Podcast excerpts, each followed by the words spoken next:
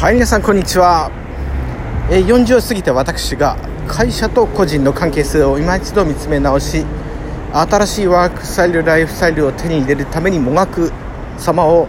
語るチャンネル36チャンネルです。いつも聞いてくださる皆さん本当にありがとうございます。さて、えー、皆様いかがお過ごしでしょうか？金曜のお昼下がり楽しくされてますでしょうか？そうそう。あと4時間5時間。まだ仕事の時間がありますね。ついてます。まだまだやれることがあります。楽しいですね。ハッピーですね。ありがとうございます。えー、ラジオトークでこのように配信をさせてもらってる私なんですがなんで三六さんこんな音声配信やってるんですかってたまには聞かれるんですよね。はい。あんたも暇じゃないでしょうと。なんでそんな時間作ってそんなことを必死にやってるんですかっていうふうに同期の連中から冷ややかなメッセージもあったり逆に関心のね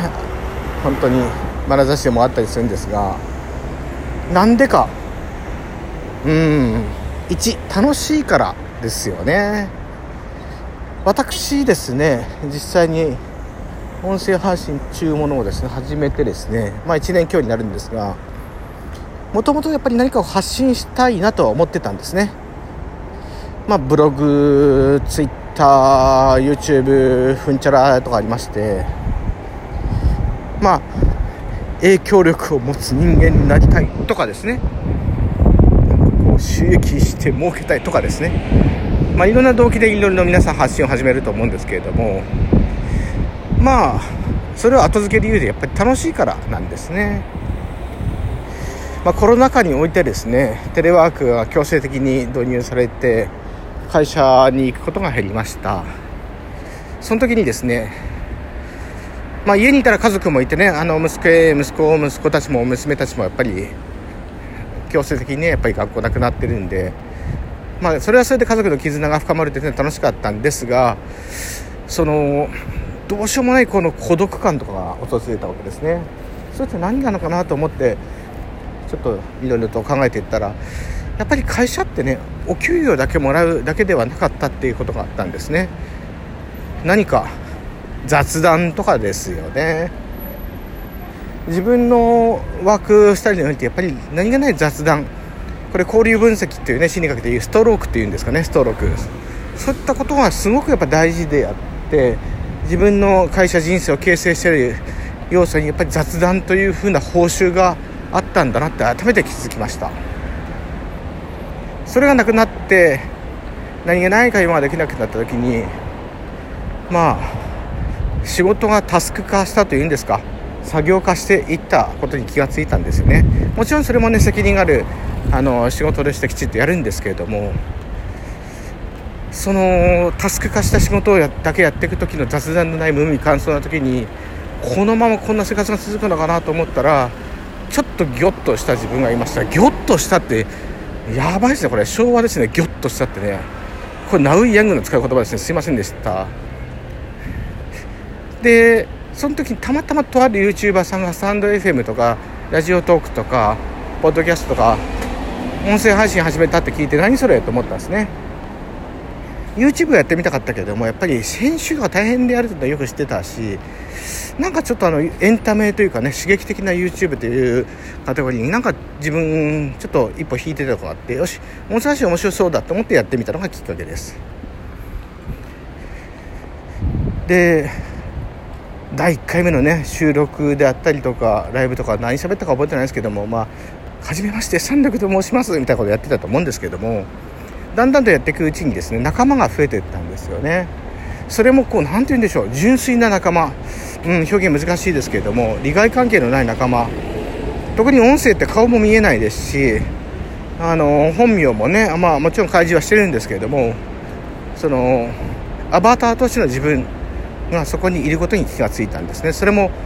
盛る持ってもバレるっていうのも気づいたわけです。そう。音声ってバレるんですよね。なんかねこうかっこつけて配信してもやっぱバレるわけですよ。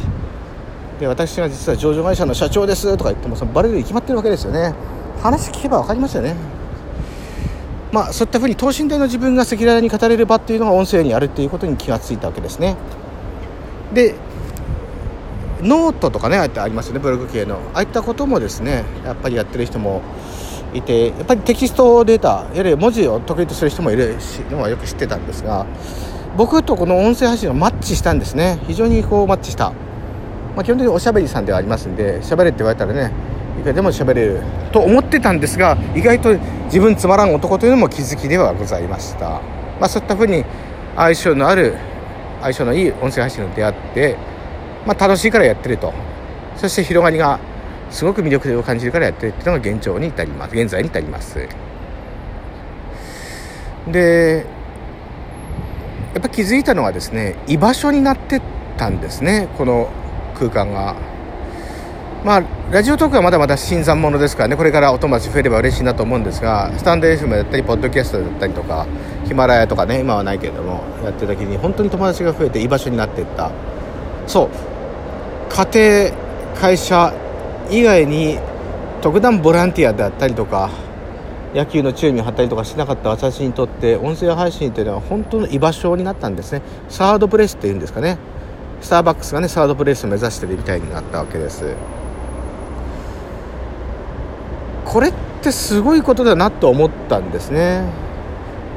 でこうやって今首都高の下の公園で一人スマホに向かって喋ってるんですけれどもこの向こうにはたくさんの仲間がいて